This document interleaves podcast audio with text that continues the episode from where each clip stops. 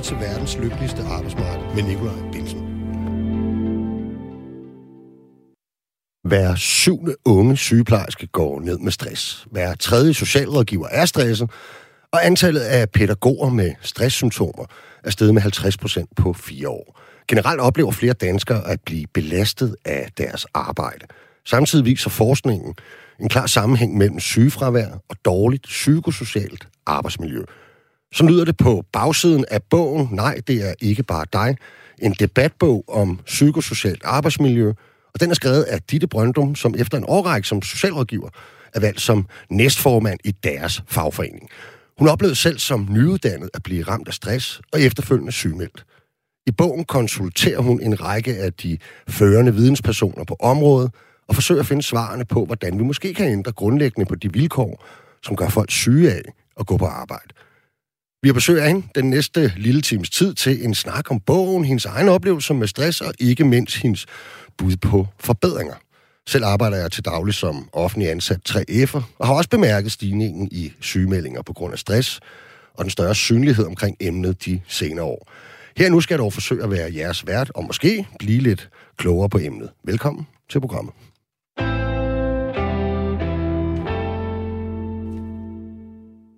Og velkommen til dagens gæst. Tak. Hvem er Ditte Brøndum? Jamen, Ditte Brøndum er øh, en, øh, en glad socialrådgiver i dag, som øh, har fået lov til at lave en hel masse spændende arbejdsmiljøarbejde, som er noget af det, jeg brænder allermest for, som øh, næstformand i Dansk Socialrådgiverforening. Så øh, ja. Det var ikke sådan, det er ikke lige i, det, det er for relativt nyligt, du blev næstformand, er det Fire, fire ah, okay. år har jeg Jeg troede, nu. det var... Ja, ja. Jamen, det, ja. tiden flyver. Okay, tiden flyver. Hvad hedder det? Um... socialrådgiver, altså sådan, vågnede du op sådan en morgen og tænkte, øh, jeg skal da være socialrådgiver?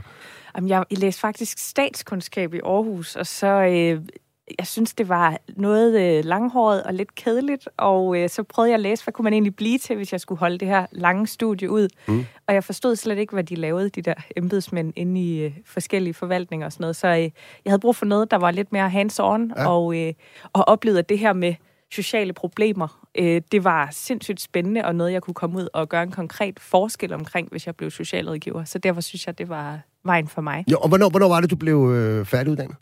Det var i... 13. I 13, så du, du er relativt... Øh, det er ikke sådan, du er ikke fra den tid, hvor at, øh, man måske kunne have sådan en opfattelse af, at socialrådgiver, det var sådan noget... Det var, det var noget, folk valgte nærmest som sådan en kald og en kæmpe indignation for. Vel, ja, det kan jo godt være, det stadig var det for dig, men altså, et, sådan var det lidt en gang, synes jeg. Ikke? Så havde man sådan en idé om, at det var sådan, der var en stor indignation, og man ville gøre en, øh, en, en kæmpe forskel, særligt for, for dem, der var øh, måske sådan øh, socialt dårligt stillet i det her land. Men det tror jeg, altså sådan er det stadigvæk. Altså, når vi spørger studerende i dag, hvorfor de har valgt uddannelsen, jeg kan ikke huske, det er over, langt over 90 procent, de gør det, fordi de gerne vil gøre en forskel for andre. Okay, fordi... Så det er sådan helt grundlæggende. Nå, okay, og det er det også jo... for mig. Nå, okay, men det, er jo, det er jo fedt at høre, men jeg vil jo nemlig sige, altså, når man har fulgt med i... Mm og hørt historier fra dit, eller måske ligefrem selv været i berøring med socialrådgiver, og der arbejder i kommuner og, ja. og så videre. Så er det som om, der er sket sådan en eller anden form for ændring, at, øh, at, hvad kan man sige, at, at det element, der handler om at hjælpe mennesker, måske er trådt noget mere i baggrunden til fordel for at, øh, at komme igennem øh, bunken af opgaver og øh, hele tiden ny lovgivning på området og måltal for det ene og det andet og det tredje og dokumentationskrav og så videre, eller hvad? Jamen, det fylder jo også helt vildt meget, når man er socialrådgiver. Loven ændrer sig hele tiden. Vi skal hele tiden forholde os til, hvad politikerne inde på Christiansborg mener om vores arbejde. Mm. Og desværre, så øh, altså, det kan også være svært at komme ud og forklare nogle af alle de fede ting, vi faktisk stadig laver som socialrådgiver. Hvad er det? Prøv lige at sige, hvad er det, der tiltrækker ved arbejdet i dag? Jamen, jeg synes, det fantastiske er, når der kommer en borger ind ad døren, som har et eller andet problem. Det kan være arbejdsløshed eller sygdom, eller man er blevet skilt, eller ens børn har mistrives, og man har brug for hjælp. Mm. Og så sidder jeg faktisk med en værktøjskasse, der, der kan hjælpe dem. Mm. Øh, jeg har faktisk en ambition om, at vi sammen skal lægge en plan, sådan at de kommer i trivsel igen, og, øh, og, og får løst det problem, de har. Og det synes jeg jo, det er jo stadig kernen i vores fag, og jeg synes, det er fantastisk at få lov at arbejde med det. Jeg havde heldigvis til sidst i mit arbejdsliv, nu startede det jo med en stresssygemelding, mm men jeg sluttede faktisk et sted, hvor jeg havde et sagstal, hvor jeg kunne få lov at hjælpe borgerne. Jeg havde unge mennesker, som var øh, øh, uden for arbejdsmarkedet, og som havde andre problemer end ledighed. Og det at kunne få lov at tage til lægen med dem, eller øh, få talt igennem, hvad er det faktisk for et problem på hjemmefronten, der gør, at det er svært, eller den her sygdom, jeg har, mm. hvordan kommer vi igennem det øh, på en god måde, og, og så man stadig kan have nogle drømme og ambitioner for sit liv. Det synes jeg var mega fedt. Okay. I øvrigt kan du også blande dig i dagens program. Måske har du selv været ramt af stress, eller har en anden oplevelse med et dårligt psykisk arbejdsmiljø, vi skal høre om. Skriv en kommentar eller et spørgsmål til mig og dagens gæst. Det gør du ved at sende en sms til 1424. I sms'en skal du starte med at skrive R4 efterfulgt af et mellemrum, og så din besked.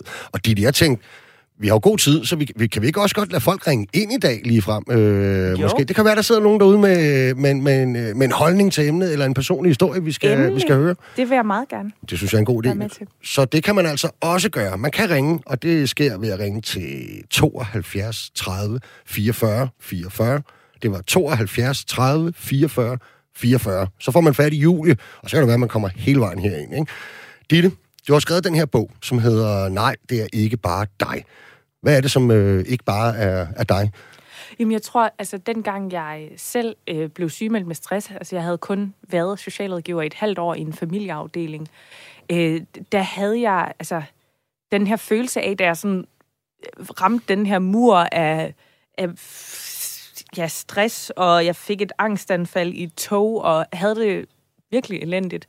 Og der sad jeg og tænkte, jamen, det er jo mig, der ikke kan finde ud af at være på en almindelig arbejdsplads. Mm. Der er jo et eller andet med mig, som gør, altså, at det, at, at det er uholdbart, eller sådan, jeg tænkte, kan jeg nogensinde få lov til at gøre de ting, jeg gerne vil arbejdsmæssigt, når jeg åbenbart har den fejl i mig. Mm. Okay, men det er også klart, når du, når du har valgt at skrive nej foran, mm-hmm. det er ikke bare dig, så, så tænker jeg, det er også fordi, du andet end en personlig oplevelse af det, har sådan en eller anden formodning om, at det tænker de fleste nok. Eller hvad? Ja, og jeg tror, min oplevelse var, at, altså fordi nu jeg blev også tillidsrepræsentant senere, mm. og jeg synes, der er bare er rigtig meget fokus i samfundet på de her individuelle løsninger. Jeg talte på et tidspunkt med en kollega, som havde meldt sig syg en dag, øhm, og så var jeg sådan, Nå, er du okay, er du kommet tilbage igen? om hun havde bare haft brug for at trække stikket, fordi at, at hendes, altså hun havde mistet overskuddet, fordi hun, hun løb så stærkt på sit arbejde. Så siger vi skal snakke med chefen, vi skal gøre et eller andet. Mm. Så siger hun, sådan er det jo bare lidt i den her branche. Jeg bliver nødt til at passe på mig selv. Og det var bare en oplevelse, jeg har haft rigtig mange gange. Øhm, og jeg synes, øh, altså jo mere jeg ved om det, altså bare det her med, det er 15,4 procent af arbejdsstyrken i Danmark, som bliver så belastet af deres arbejde, mm. at de får psykiske belastningsreaktioner. Det er jo sindssygt meget, og så er det jo ikke bare mig. Altså, så er det jo, fordi vi har et samfundsmæssigt problem. Ja, okay. 15,7 procent af arbejdsstyrken. Ja, nu skal du lige tjekke i bogen, ja, ja, ikke, om tallet ja, passer. Ja, ja. Men uh, mens du gør det, så, så, så kan jeg jo spørge dig om, om, om det... Fordi det, det ved jeg jo ikke nødvendigvis. Kvalificerer det til, at man kan sige, jamen prøv at høre, det her, det er et kæmpe stort øh, samfundsproblem, det er et kæmpestort øh, arbejdsmiljøproblem øh, på vores arbejdsmarked. Det synes jeg, det gør. Altså, det er jo mm. hver syvende af alle menneskers kollegaer. Mm. Altså, det er jo, du kan jo sidde og tælle rundt på arbejdspladsen, hvem kan ikke over, øh, overskue deres arbejde. Øhm, det er et sygemeldingsproblem. Øhm, og der er nogle brancher, hvor det er langt, langt værre end 15,4 procent, som jeg lige fandt frem. Og jeg, du nævnte det jo der i starten. Altså, at det er jo hver tredje socialrådgiver, der faktisk mm. bliver så belastet, at de bliver syge af det. Mm. Øh, og hver syvende unge sygeplejerske bliver sygemeldt med stress. Altså, det er jo nogle ret vilde tal. Øhm, og det er jo, vi står i en situation, hvor vi mangler arbejdskraft. Øh, mm. Og altså, så jeg tænker, alle må vurdere, at det her det er et problem, vi skal gøre noget ved. Der er jo en kæmpe arbejdskraftreserve, hvis vi fik løst det her. Noget af det, som, som jeg fornemmer, når man diskuterer det her med både kollegaer og venner og familie og sådan noget, det er jo, at at der ikke nødvendigvis... Vi kan godt have lidt forskellige opfattelser af, hvad det vil sige at være stressramt, for eksempel. Ikke? Mm. Altså, den, hvad, hvad er... Det kan være, at du kan hjælpe mig. Øhm, hvad er sådan den mere klokkeklare definition af, at øh, jamen, øh, nu har du stress? Men, og det er jo et meget interessant spørgsmål, fordi mm. vi snakker jo om det i flæng og bruger det meget sådan, når men øh, alle er stresset, og jeg føler mm. mig stresset i dag, fordi jeg har travlt og sådan noget. Og det synes jeg nu, at jeg har talt med det Nationale Forskningscenter for Arbejdsmiljø, og de kan egentlig ikke særlig godt lide at bruge, øh, godt lide at bruge begrebet stress. Altså, de kigger på andre sådan, øh, altså definitioner, som har en diagnose. Stress er jo ikke engang en diagnose. Altså, de mm. kigger på, får du angst på grund af dit arbejde? Mm. Får du en depression på grund af dit arbejde? Og de arbejder også med begrebet stress, men det er lidt anderledes. Så, så det er jo sådan de her sådan helt konkrete øh, altså sygdomme, du kan få i psyken, øh, når du bliver belastet gennem længere tid, man kigger på. Okay, lad os lige vende tilbage til det, du, du startede med at sige, altså som, som, som nyuddannet socialrådgiver tilbage i 2013, der stiger du på toget i Odense. Det er søndag, du har været på besøg hos dine forældre, og på vej tilbage til København. Du står af allerede i, I Nyborg, i Nyborg ja. og ringer til dine forældre og beder dem om at, at komme og hente. Og mandagen sygemelder du dig ja. på arbejde. Ja. Prøv lige at tage os, uh, tage os med på den der lille uh, togtur, og hvad der er gået forud i virkeligheden. Jamen, altså, jeg, altså det, var sådan ligesom på den togtur, det var sådan en turning point, hvor jeg altså, fik det så dårligt, at jeg ikke kunne være i mig selv. Øhm, og, øh, og, jeg, og jeg tror ligesom, det var der, hvor jeg tænkte, jeg bliver nødt til at gøre noget ved det her. Altså, jeg kan ikke tage på arbejde på mandag, og det her fortsætter. Mm. Øhm, og, og det var sådan, efter en, en periode, hvor jeg var startet i øh, en familieafdeling som mit første job, og jeg var jo sindssygt glad for, at jeg havde fået et arbejde hurtigt, og øh, skulle i gang med at, at bruge min uddannelse. Men, øh, men det var også en virkelighed, hvor jeg havde 65 børnesager. Øh, altså, det er 65 udsatte børn, der har brug for hjælp, øh, og deres forældre. Mm. Og vi anbefaler omkring 20 øh, i den socialrådgiverforening er et fornuftigt leje, når vi har med den her målgruppe at gøre. Øh, det var, øh, jeg var i øvrigt også skolesocialrådgiver på to skoler, der også kunne passes ind. Mm. Jeg havde ingen erfaring. Jeg øh, fik to uger, hvor jeg var fredet fra telefonsamtaler, hvor vi lige gennemgik nogle forskellige ting, og jeg kom med kollegaer til, til børnesamtaler og andet. Men så var det ellers bare af, og det var ligesom mit ansvar. Og jeg kunne bede om hjælp, selvfølgelig. Det var søde kollegaer. En, også en sød ledelse. Altså, men hvad, man ved ikke, hvad man skal spørge om, når man er helt ny. Altså, hvordan stiller man de rigtige spørgsmål? Og forældrene var mega presset. De havde manglet en socialrådgiver faktisk i en måned eller sådan noget, før jeg startede. Så de var jo desperate. Det var deres små guldklumper, der havde problemer. Øhm, eller som ikke havde det godt, og som havde brug for hjælp. Og så er det jo også det der med, at jeg var også en myndighed, så de er jo også sådan lidt, okay, hvad, hvad vil jeg dem? Er jo også et spørgsmål, man stiller sig selv som forældre, som vi jo også hører meget i den offentlige debat. Så det var vigtigt at kunne svare på de spørgsmål. Og jeg blev hele tiden nødt til at gå tilbage og sige, øh, jeg vender lige tilbage, fordi det skal jeg lige undersøge nærmere. Det havde jeg fået at vide af min chef, at det kunne jeg altid få lov at bruge. Men problemet er jo, at jeg skal jo vende tilbage. Mm. Jeg skal sørge for, at jeg får løst de her problemer, at der kommer en handleplan, så de faktisk får den hjælp, de har brug for. Og det håbede sig bare op. Mm. Og jeg, det var aldrig nok, lige meget hvor meget jeg arbejdede over. Og jeg trak mig fra sociale fællesskaber i fritiden, og verden blev bare grå og trist mm. at være i. Ved, ved vi noget om, i hvor højere et omfang det rammer nyuddannede eller nystartede på arbejdsmarkedet end Altså, det giver god mening, at man har lidt mere robusthed, jo ældre ja. og erfaring og alt det der, man er, man er blevet, men... Øh... Jamen, det, det ved vi noget om. Altså, det Nationale Forskningscenter for Arbejdsmiljø siger, at det rammer, øh, altså, at der er flere belastningsreaktioner i, i den yngre målgruppe, der lige er startet på arbejdsmarkedet. Så det er sådan ret evident. Okay.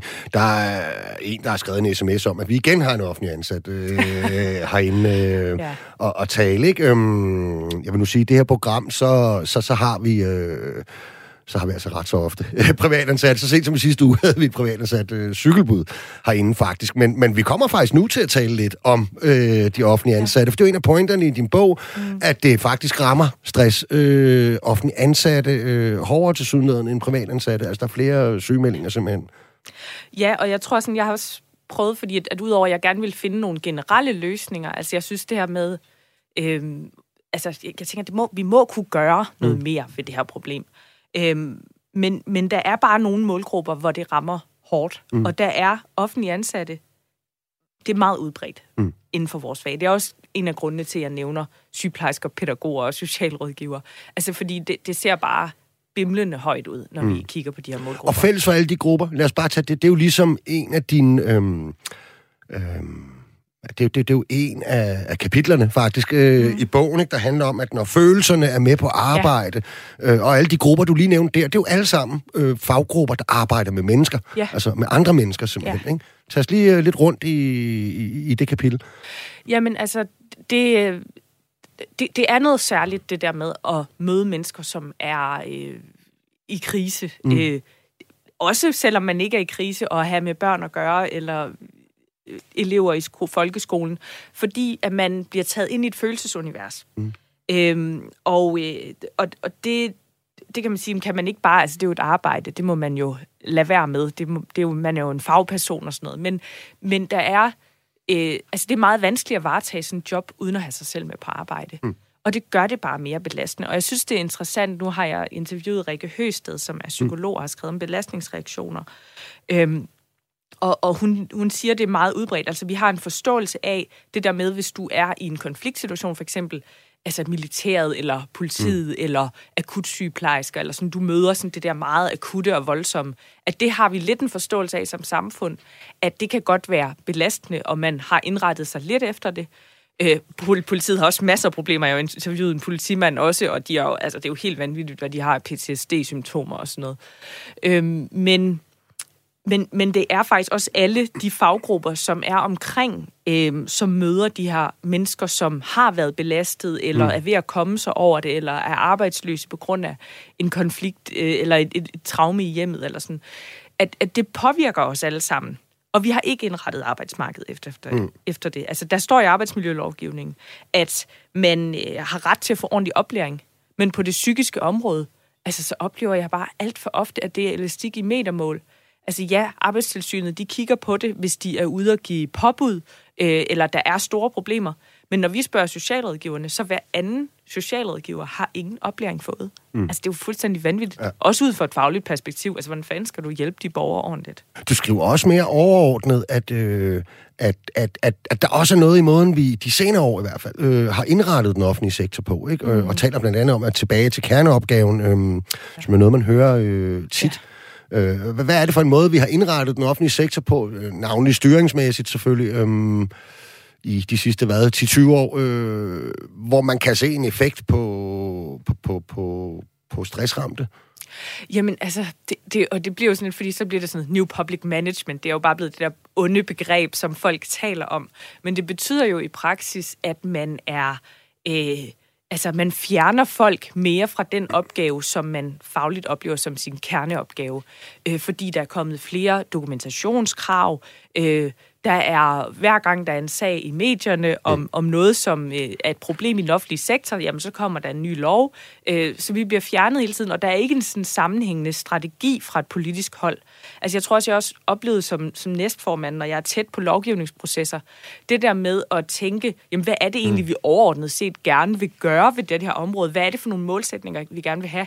Altså det er det er meget fluffy, og det er alt, alt for bredt. Så derfor så kommer man til at måle på alt, alt, alt for mange ting øhm, og, og som gør det svært at have tiden for pædagogen til bare at være mm. øh, i relation med barnet, for eksempel. Øhm, så, men jeg synes, det spændende er, at der faktisk er nogle eksempler, øh, jeg har fundet, også til, i bogen, på, at man godt kan gøre det anderledes. Fordi at det er jo også det, man kan blive så deprimeret over verdens tilstand, mm. og vi har snakket om det her, siden Paul Slytter har snakket om nærhedsreformer og sådan noget, og vi bare ikke lykkes med det. Mm. Men jeg synes faktisk, vi er kommet lidt tættere på, og det er også noget af det, jeg synes, vi... Øh, øh, skal kaste os endnu mere over og gøre mm. en forskel i forhold til.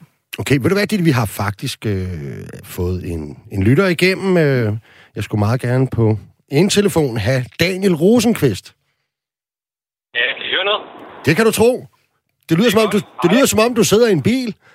Det gør jeg også. Jamen, det er bare helt i orden. Jeg, jeg ringer ikke til jer, for jeg kunne ikke skrive en sms, mens jeg kører bil, jo. Nej, det er korrekt. Hvad, øh, hvad har du på hjertet, Daniel?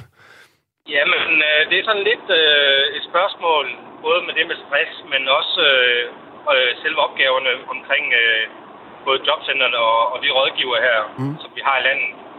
Altså, for et år siden, helt præcis et år siden i dag, blev jeg ramt af en blodprop i hjernen. Mm. Øh, og det gør faktisk også lidt, at jeg har lidt problemer med ordene, så jeg håber lige, I kan være med en gang imellem. Mm. Det går rigtig fint. Det er godt, tak for det. øh, jeg var oppe og arbejde rigtig meget. Måske um, 60 timer om ugen. Plus at jeg var fodboldtræner på et højt plan også. Så mm. varede måske 25-30 timer om ugen også oveni. Okay. Og jeg tror simpelthen, min, min krop den sagde, det der, det kan du ikke holde til i længden, fordi alle de undersøgelser, som, som jeg har været igennem, øh, viser, at jeg fejler faktisk ikke noget. Øhm, så jeg gik jo faktisk først på sygedagpenge, og så kom jeg så på ressourcebeløb, øh, nej, hvad hedder det, ressourceydelse, eller hvad det hedder. Mm. Øhm, og i den tid, der var meget stressende for mig, for man gennemgår nogle masse faser i den her forløb her. Men jeg havde en socialrådgiver, som var hammerende dygtig. De skal altså også have noget ros en gang imellem. Ja. Men jeg var jo inde i den der gruppe der, der hedder Jobcenterets offer, eller hvad det hedder, og kunne læse den ene historie efter den anden, og det begyndte jo også at påvirke lidt mig. Mm. Det som øh, jeg... Men den der socialrådgiver der, hun havde gjort sit arbejde, så første gang jeg møder hende, så der blev vi faktisk enige om, efter et halvt time, om det var ikke var en førtidspension, der var det bedste for mig faktisk. Så hun havde indsamlet materiale for neuropsykologer, ergoterapeut øh, og talepædagog. Og der gik 14 dage, så var det faktisk gået igennem, uden at jeg skulle kastes ud i et eller andet system og, mm. og stress og nogle ting.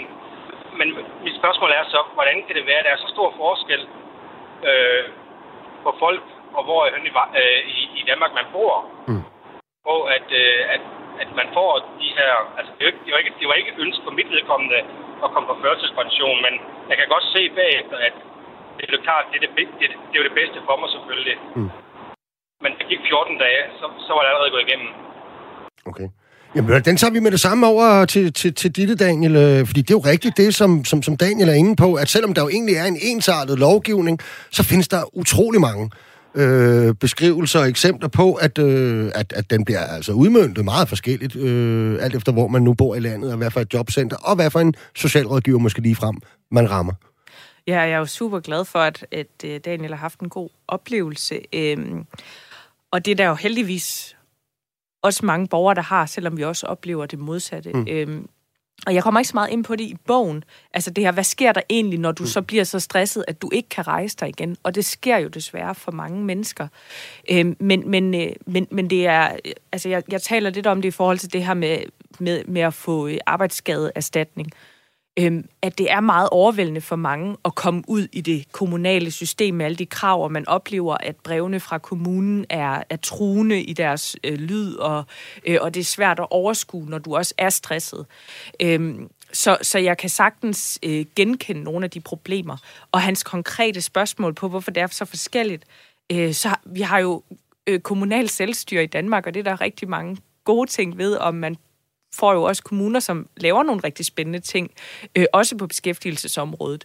Øh, men der er også kommuner, der ikke prioriterer det særlig højt. Ja, og nu må jeg bare lige må bryde ind. Nu er der vel lagt op til, man vil jo gerne have endnu flere af de her frikommuneforsøg og ja. mere selvstændighed i kommunerne til ligesom at tilrettelægge øh, arbejde med at få for, for eksempel ledige tilbage i job, øh, som de nu synes.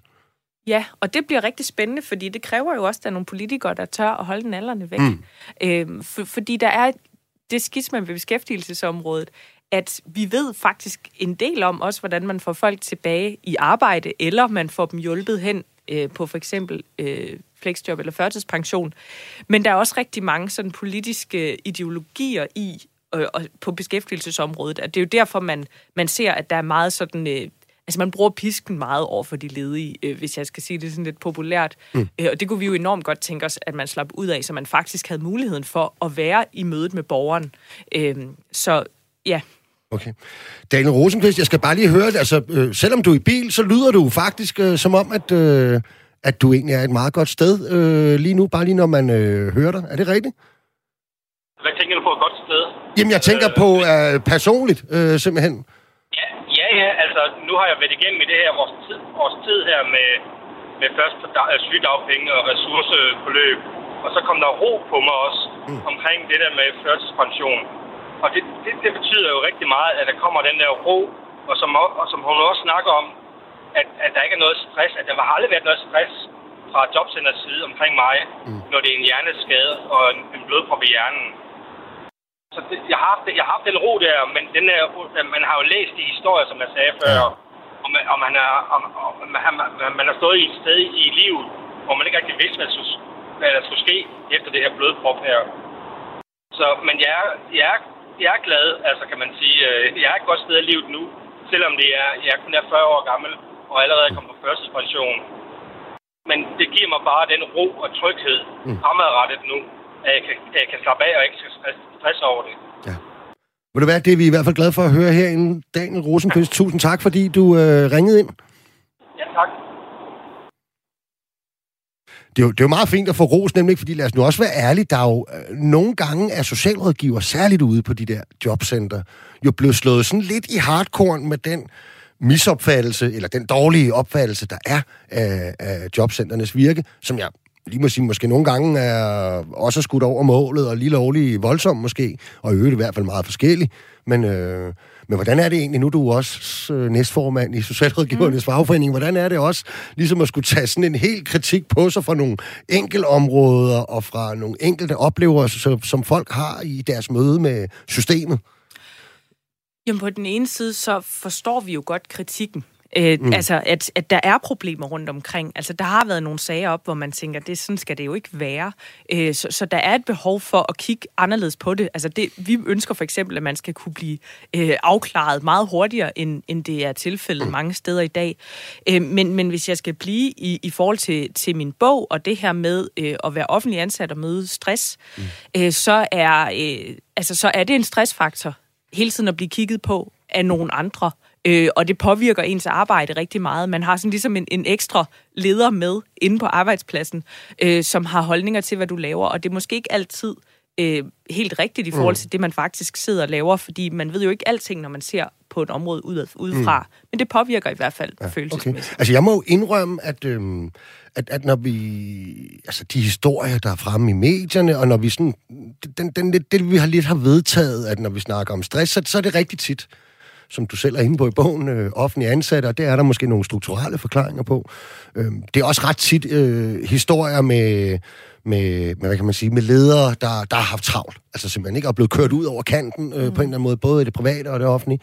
Øh, men, men der er jo også ret mange danskere, øh, som har de der typiske jobs som buschauffør, rengøringsassistent, øh, øh, som også bliver ramt af stress. Og som, mm. de historier, synes jeg måske fylder lidt mindre, hvis jeg skal være helt ærlig, ikke? i det samlede billede. Ja. Og, og der er det, og det er også en af de pointer, du har faktisk øh, i bogen, det der med, at noget af det, der betyder enormt meget for medarbejdere, i forhold til at kunne forebygge og bekæmpe stress, det er jo blandt andet, at man har indflydelse på planlægningen af, af sit ja. eget arbejde, ikke? og ja. udførelse af det. Ikke? Prøv lige at sige noget om det. Jamen, det altså, jeg synes jo, det er helt grundlæggende, når vi taler om at have et godt arbejdsmiljø, så er det, der er viden og handlekraft på arbejdet.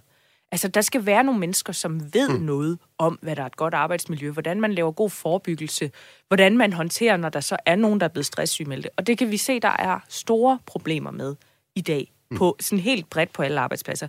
Det er det, der hedder arbejdsmiljøorganisationen. Det er, at alle øh, arbejdspladser over en, en vis størrelse skal have en arbejdsmiljørepræsentant og en arbejdsmiljøleder. Øh, men vi ser bare, at de har ofte meget for lidt indflydelse, og de føler sig ikke klædt ordentligt på til, til det arbejde, som, øh, som de skal hjælpe deres kollegaer med at udføre. Du lytter til verdens lykkeligste arbejdsmarked med Nikolaj Bensen. Og det betyder samtidig, at du lytter til Radio 4. Og i dagens program har jeg besøg af Ditte Brøndum, næstformand i Socialrådgivernes Fagforening, og nu også forfatter til bogen Nej, det er ikke bare dig, som er en debatbog om psykosocialt arbejdsmiljø. Vi har talt en del om stress, blandt andet om Dittes egen sygemelding i den forbindelse, og vi har set sådan lidt mere tilbage i den første halvdel af udsendelsen, talt om den offentlige sektor. I den resterende, så skal vi sådan prøve at, at kigge lidt mere fremad og tage, tage fat i sådan den, den, den, den sidste halvdel af bogen, hvis man kan sige det sådan. Det, ikke? Øhm, du kan fortsat blande dig i programmet, skrive en kommentar eller øh, komme med et spørgsmål til dagens gæst ved at sende en sms til 1424, skriv R4, og så din besked efter et mellemrum. Du kan også, som Daniel Rosenqvist gjorde lige før, ringe herind, og det sker ved at ringe til 72 30 44 44. Ditte, nu var du lige, og jeg synes, lad os tage den videre derfra. Du var jo lige inde på det her med arbejdsmiljøorganisationen, ikke? Og det er jo det, som ude på arbejdspladserne øh, sådan forkortet bliver kaldt for AMO, ikke? Mm. Det var sådan noget, var det ikke sådan en slags øh, konkurrent til, til Ota Solgrøn egentlig? Det var ikke noget, der hed Amo også det var det. Eller var det margarine egentlig? Det kan jeg ikke lige huske. Uh, jo, ja. Oma. Oma. det, det er bagepulver, får jeg at vide af, af min producer. Ja, okay. Men, øh, men, men, men prøv lige at tage igen. Du, du nævnte lige før, hvad, der skal være over 35 på en arbejdsplads, eller hvad? Øh, ja, altså så, man, og så, altså, ja, alle arbejdspladser skal jo vælge de her øh, repræsentanter. Det er lovgivning. Det er Ja. lovgivning. Øhm, og det kører sideløbende med systemet med tillidsrepræsentanten, som er valgt af fagforeningen. Mm. Øhm, det vi i praksis... Ja, øh, medlemmerne på arbejdspladsen, trods alt. Men, medlemmerne på arbejds. Godt, du lige retter mig der. Ja, men, men vi kan se i praksis, at, at dem, som er valgt, at dem, som er øh, valgt øh, på grund af den lovmæssige struktur, mm. øh, at de har simpelthen mindre indflydelse på arbejdspladsens øh, indretning. Mm. Og det er et kæmpe problem. Altså, vi har virkelig vigtige mennesker gående rundt derude, men som ikke føler sig klædt på, og som har svært ved at, øh, at, at udfylde den rolle, som der egentlig er behov for. okay, og du har ligesom sådan et, øh, et kapitel i bogen, øh, som, som omhandler det, som hedder fra sidevogn til første violin. Ikke? Yes. Øh, Ja. Så har vi jo et billede på, kan man sige. Kan du ikke lige... Altså, i det kapitel taler du blandt andet med forskere øh, Ja. og sådan noget. Ikke? Øhm, hvad, er det, hvad er det, du har fundet ud af her? Jamen, altså Hans Jørgen Limborg, som har mange år på banen, en arbejdsmiljøforsker, han, øh, han, han, han giver et rigtig godt indblik i det her med, hvor stort et potentiale der faktisk er. Mm. Altså hvis vi gør det her ordentligt, så kan øh, AMO blive det sted, hvor man, man virkelig løfter arbejdsmiljøet. Altså fordi vi kan tale meget om de strukturer, der er udenom, men der er virkelig behov for, at man inde på arbejdspladsen kan gøre den forskel her.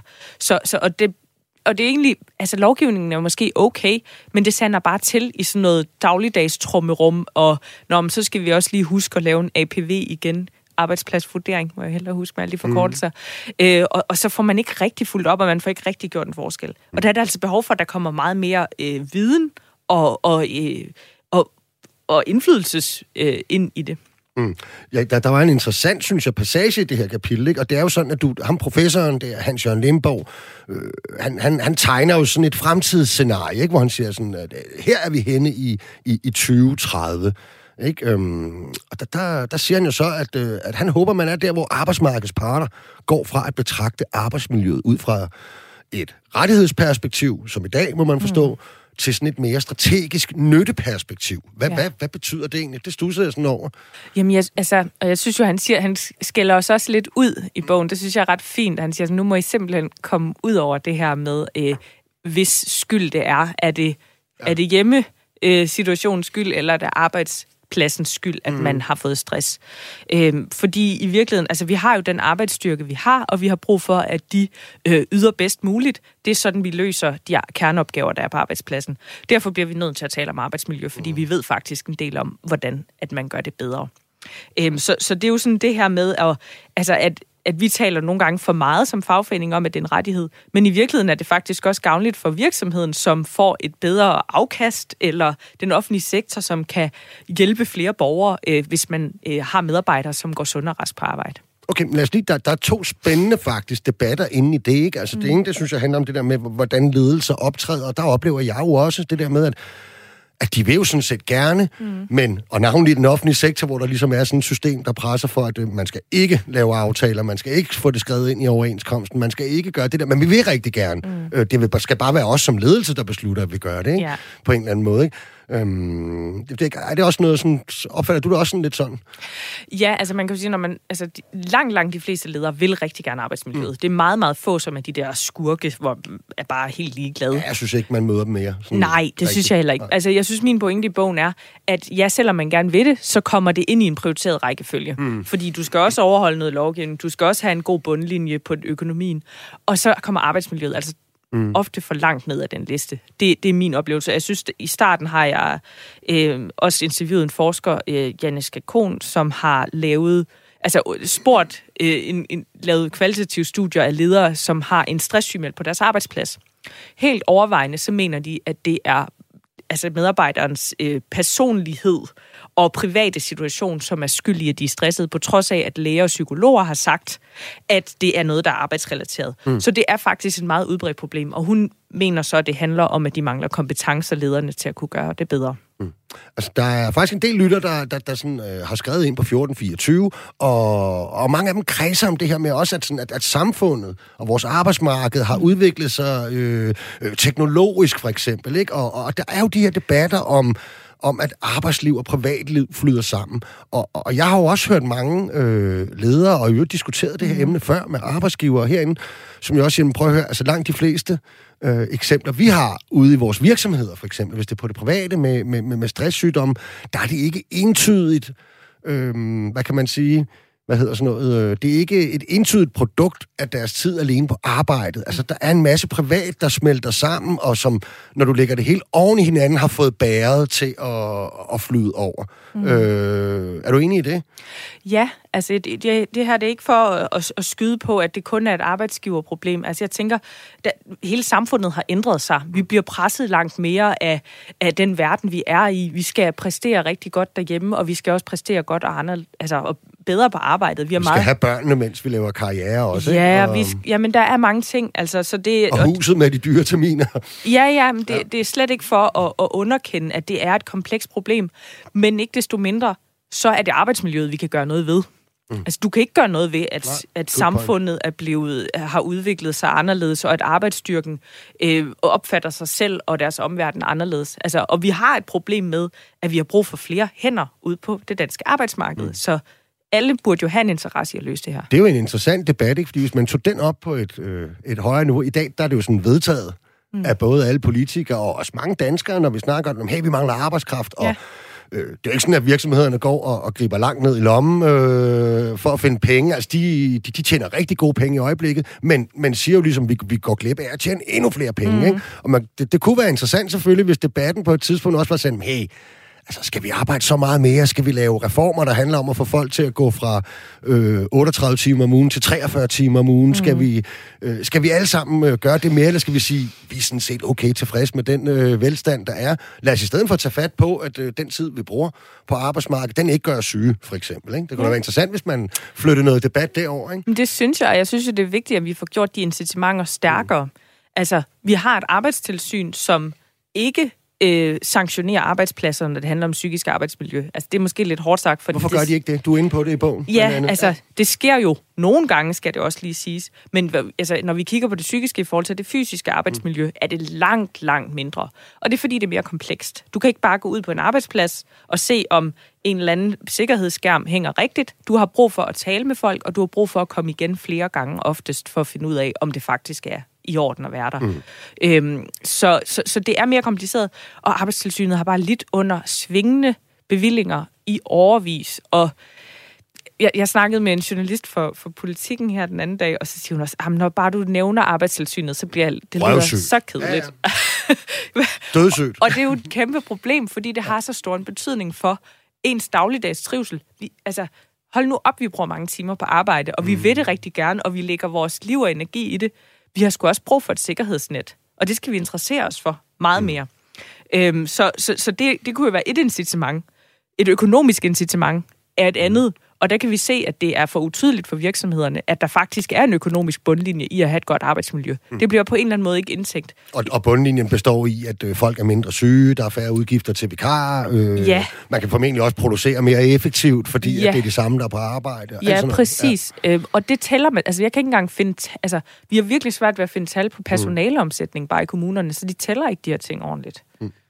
Jamen, men, men så lad os tage, fordi at... Øh, nu, nu nævnte du også, at professoren tidligere havde været, øh, været lidt efter os øh, derude, mm. ikke? Ja, ja. Og, og du forholder dig jo også til, til, til fagbevægelsens rolle, ikke? Og lad os da være ja. ærlige her, at... Øh, at der er jo nok også, der, der bliver lagt mere vægt på tillidsrepræsentanter end på arbejdsmiljørepræsentanter, mm. og vi bruger jo lang, lang, lang mere tid på at snakke om det, vi kunne kalde for klassiske faglige emner, som mere i løn og, mm og sådan noget, ikke? Mere frihed, og hvad vil jeg, mindre fleksibilitet, og så videre. Måske ikke så meget på det der arbejdsmiljø, ikke? Mm. Og øh, skal jeg lige finde det frem, at du havde et... Øh, du har sådan en... Øh, du har sådan en... Øh, en, en passage... Det, det, det her er den. Øh, det er et kapitel, der hedder Frem i lyset i din bog, ikke? Ja. Og den forholder du dig til fagbevægelsens rolle i forhold til det psykosociale arbejdsmiljø, også historisk. Mm. Og og der har det måske ligefrem, det har ikke været sådan en kærlighedsaffære i virkeligheden. Nej, jeg synes, det har været meget interessant også at dykke ned i. Altså, jeg er da selv blevet klogere, sådan, og, mm. og jeg har fået Ole Busk, som har forsket det her. Han er ekstremt kritisk over for vores øh, ageren i forhold til det, øh, at, at lønnen altid er kommet før arbejdsmiljøet. Mm. Øhm, og, og jeg må sige, altså, fordi nu er jeg så også blevet spurgt, jamen, hvorfor skal man så overhovedet være med i en fagforening, hvis mm. I ikke løser det her problem for os? Mm. Og jeg vil sige, vi er jo de eneste, trods alt, der faktisk gør en masse. Mm. Øh, knokler for det her, sætter en masse ressourcer af til det, kører enkeltsager, alle de her ting. Men vi kunne gøre det bedre. Altså i min optik, så er det her det moderne svar på 8 timers arbejde, 8 timers fritid og 8 timers hvile. Altså det er det her, som lønmodtagerne skriger på at få løst for Er, sig. det- er det det, der skal frem i lyset, eller hvad er det, du mener med, med, sådan, med overskriften? Jamen jeg tror, vi gør det for nørdet. Altså det, det bliver, vi er ikke gode til at tale om det her på... Uattraktivt. Ja, og altså det er jo det der med, at man ja. ja. allerede gaber, når man hører om arbejdstilsynet. Mm. Altså, og så er det jo enormt... Altså, der, der var en, en kæmpe stor arbejdsmiljøaftale i 2019, hvor det faktisk gik lidt fremad for en gang skyld, efter det er blevet sablet ned i overvis øh, arbejdsmiljøindsatserne. Mm.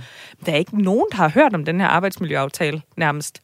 Altså, jeg, jeg, jeg, ikke engang sådan journalister, der dækker emnet, har det været mere end nogle notitser. Og det er jo ret vildt, det kan gå igennem på den måde, når det har så stor indflydelse på vores allesammens hverdag. Så det, jeg synes, vi skal gøre det mere sexet og snakke om arbejdsmiljø, og gøre det nær, altså, altså gøre det, mm. bringe de personlige historier frem i lyset, for at vi forstår det bedre.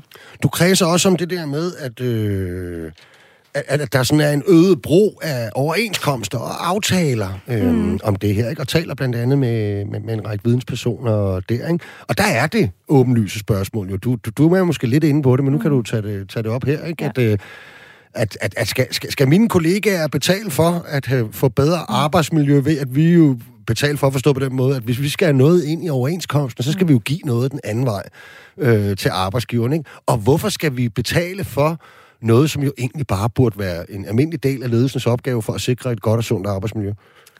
Ja, det er et rigtig godt spørgsmål. Der står i lovgivningen, det er arbejdsgivers ansvar at sikre et godt arbejdsmiljø. Øhm, og det er jo politikernes ansvar at sikre, at der er en ordentlig regulering. Så hvorfor er det, den lander på fagbevægelsens ja. bord? Det er jo en, øh, en, en trist historie, synes jeg. Men jeg må også sige, historisk set, hvis, hvis vi har haft problemer med velfærdsstaten ved vores samfund, så er det bevæ- de folkelige bevægelser, der har løst det. Og fagbevægelsen har jo løst sindssygt mange store problemer. Så derfor mener jeg også, at vi er de eneste, der kan gøre det. Mm.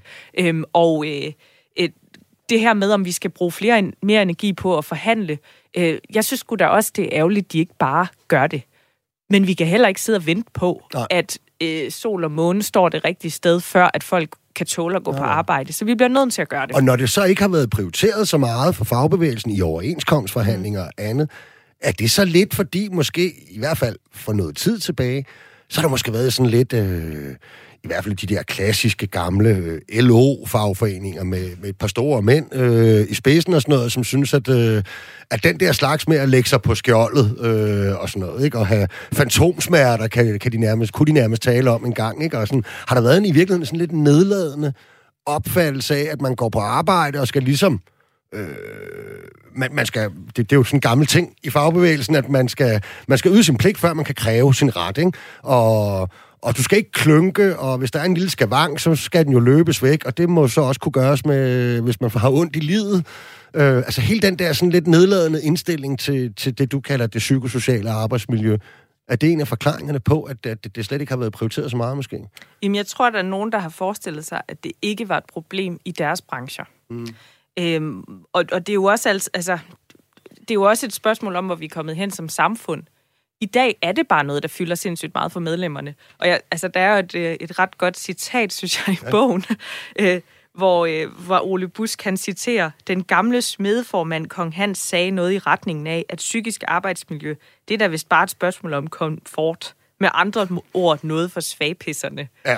Øh, og det er altså også bare for at sætte Jeg har hørt på- mange, med, der har fyret varianter af det der citat af. Lad mig sige sådan.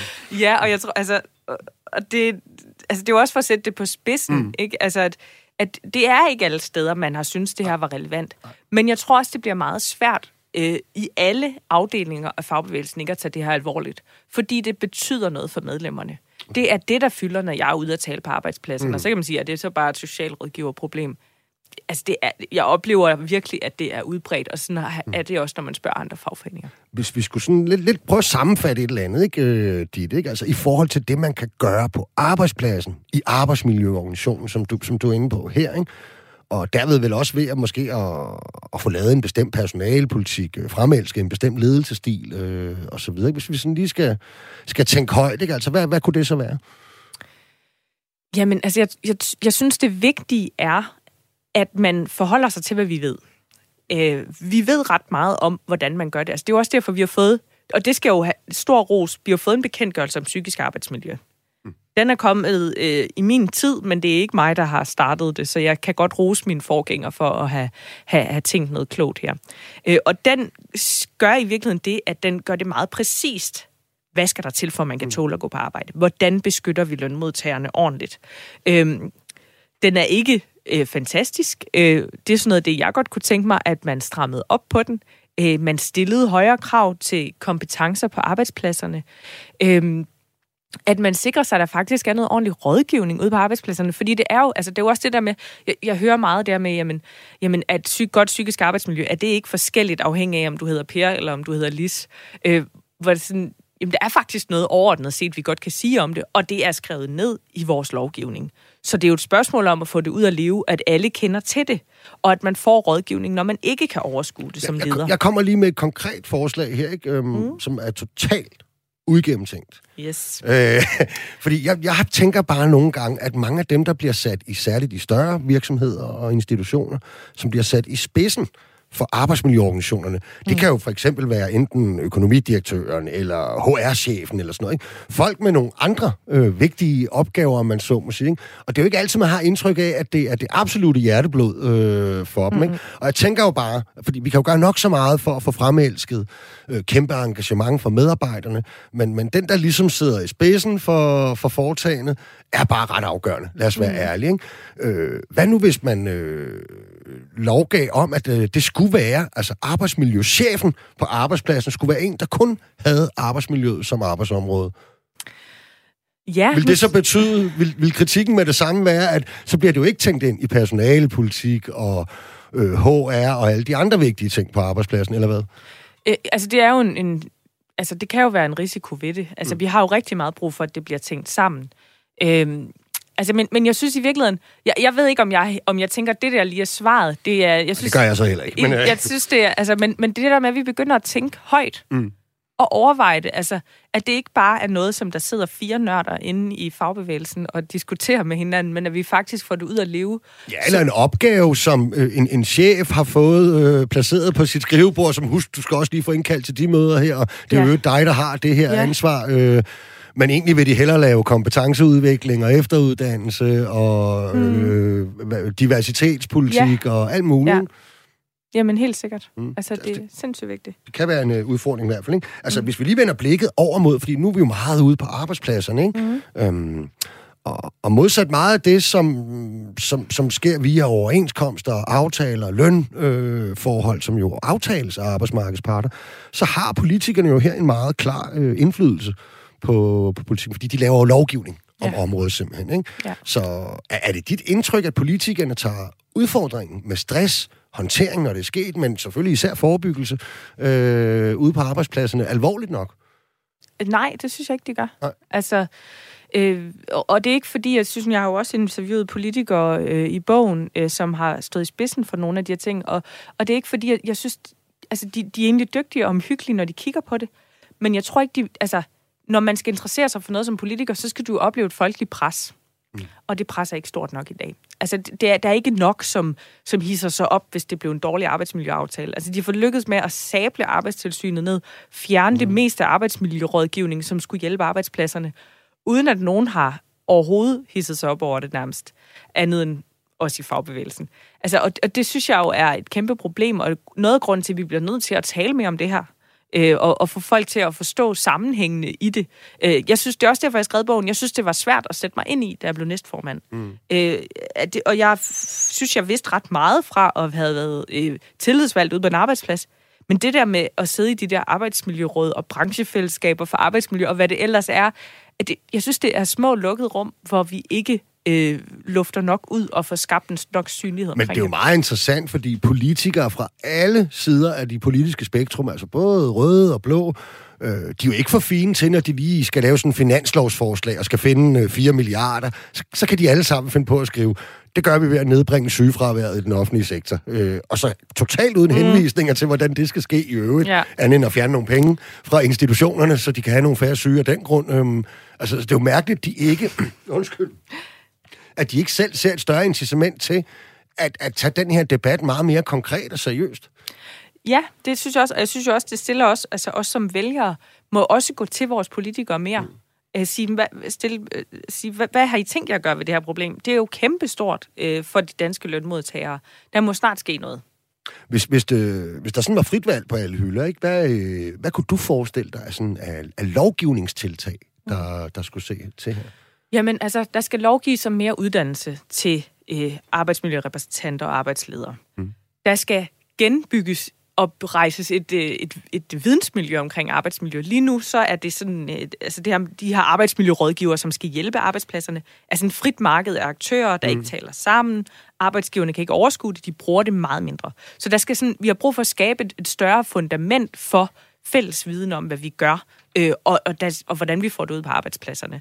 Så, så det vil være en anden ting. Og så kunne jeg rigtig godt tænke mig, at man øh, skærpede lovgivning omkring det her med oplæring mm. øhm, i, i, hvad man kan... Ja, det er du meget inde på i bogen. Ja, det der. ja. at man kan blive, hvad man faktisk øh, bliver mødt med øh, i forskellige øh, brancher, så man kan passe på sig selv, og så man kan skabe nogle arbejdsfællesskaber, hvor man passer på hinanden. Der skal ikke være sådan noget, igen et lidt øh, uigennemtænkt og kontroversielt forslag herfra, øh, der skal ikke være sådan noget med, at øh, når vi snakker jo om at få fremelsket noget engagement, altså gør det attraktivt at lade sig vælge som arbejdsmiljørepræsentant og drive, hvad kan man sige, arbejdet ude i virksomhederne og, og på arbejdspladserne, øh, at, øh, at det simpelthen skulle være noget, der enten stod ben... Jeg ved godt, der står, at øh, du har den tid, det er nødvendigt for at varetage vejret, men altså, at man i højere grad sagde, at de skal bruge 10 timer om ugen på det, og ikke på at det andet arbejde, de laver. Det er det, en arbejdsmiljørepræsentant skal lave i en institution, eller alternativt øhm, gør det attraktivt ved at sige, at dem, de skal have, og så ved jeg godt, så blander vi os i overenskomster og alt sådan noget, men, men der skal være et tillæg, øh, og det er der jo nogle steder, øh, for at være arbejdsmiljørepræsentant. Jo, jeg synes, der, jeg synes, vi skal øh, spille på alle heste i det her. Hvis vi kan få det her igennem i, i lovgivningen, så vil det også være interessant. Øh, jeg, jeg tror ikke helt på det. Øh. Der er rigtig meget af det, der ligger i aftaler. Øh, og og det, det tænker jeg, vi så i stedet for bliver nødt til at kæmpe for. Men, men jeg synes endelig, hvordan end vi kan få det mere, gjort mere interessant. Men jeg tænker, at det, der også er særligt ved lovgivningen, er, at altså, vi kan jo se i mange andre lande, hvor det primært består af lovgivning, den måde, man regulerer arbejdsmarkedet på, at der er der ikke nogen, der holder øje med, om den her lovgivning også bliver øh, opfyldt. Mm. Og vi er derfor er der rigtig meget behov for fagbevægelsen i den her sammenhæng, fordi det er os, der opdager, når det ikke er i orden, mm. ude på den enkelte arbejdsplads. Og vi ser jo, når arbejdstilsynet de kommer ud så sjældent, som de gør, så er det i hvert fald ikke dem, som håndhæver loven. Så vi bliver nødt til også at være inde over. Mm, de kommer ikke kun sjældent ud, kan man sige. De har også, oplever jeg, en tendens til, at når så de har fået nogle fisk til at gå i fælden, var lige ved at sige, når de så har knaldet en virksomhed eller en arbejdsplads, mm. så bliver de sådan ved med at bruge mange kræfter på at genbesøge den ja. og, år efter år. Ikke? Sådan, så, så, så, der er utrolig mange arbejdspladser, der aldrig har haft et besøg af, arbejdstilsynet. Ikke? Ja, det er der. Og ja. de har jo ikke ressourcerne til at komme rundt. Nej. Det, øh. Hvad er det, du... Øh, hvad, hvad håber du på her? Vi nærmer os afslutningen, Ditte. Hvad, hvad, hvad håber du på, at, øh, at din debatbog, den øh, sparker i gang? Altså, drømmen ville jo være en, en eller anden form for arbejdsmarkedsrevolution, hvor vi øh, altså virkelig begynder at, at tage skeen i den anden hånd og skruer helt op for blusset. Øh, både i fagbevægelsen, men at vi også får, får flere, som engagerer sig i det. At der er flere, som forhåbentlig læser min bog og siger, hov, hvorfor fanden er det min lokalpolitiker, han ikke har styr på det her, mm. eller øh, går til næste overenskomstforhandling og siger, jeg vil altså også have, at I sikrer mig et godt arbejdsmiljø, øh, også når I forhandler. Altså, at, at vi, vi får flere i befolkningen til at kigge på det her øh, og engagere sig i det. Ja, ligger der også lidt i det, det er noget, du har sagt flere gange med mm. et, et, et, i gåsøjne et folkeligt pres, at hvis man gør det helt konkret ude på en arbejdsplads, at jamen altså, hvis engagementet omkring arbejdsmiljø er enormt højt på, på den mm. arbejdsplads, mm. så, så vil ledelsen også nødvendigvis skulle bevæge sig lidt, lidt mere øh, væk fra poesi og over til, til sådan konkrete gerninger? Ja, altså man må jo sige, at vi kan jo bare se, at de steder, hvor man holder sammen som kollegagruppe, og også gerne, hvor man har en fagforening i ryggen, som kan klæde folk på med, med mere viden, øh, at de kan også lykkes med de her ting. Mm. Og retfærdighedsvis skal det jo også nævnes, der findes jo også steder, hvor det faktisk er ledelsen, der driver det ene og alene, ja. og medarbejderne ja, ja, ja. synes, det er død irriterende, at nu skal de have seler på, og nu skal de huske at lukke den der, inden de åbner det andet, og alt sådan noget. Ikke? Det er en mønt, uh, side af mønten, vi ikke helt har noget at snakke Ej, om, det, uh, det her. Ikke? Det der, at det, det, der findes jo kollegaer, der har den generelle indstilling til, til, til arbejdsmiljø. Ja, og der må man jo tale sammen om, øh, at det skal være rart at gå på arbejde for alle. Mm. Øh, så, så, så der er selvfølgelig også øh, den side af det. Ditte Brøndum, næstformand i Socialrådgivernes Fagforening. Tak fordi du har lyst til at komme forbi og tale om din bog. Den er spændende. Den hedder som nævnt, øh, nej, det er ikke bare dig, en debatbog om psykosocialt arbejdsmiljø. Så hvis man interesserer sig for det emne, så skal man altså til at komme ud og få fat i den. Og hvis man vil høre mere til os, så skal man slå ind igen på Radio 4 i næste uge, samme tid og sted. Tak til jer, der lyttede med derude. Verdens lykkeligste arbejdsmarked, det er nemlig produceret for Radio 4 af Rackerpark Productions, og dagens program var tilrettelagt og produceret af Julie Lindhardt Højmark. Tak for nu.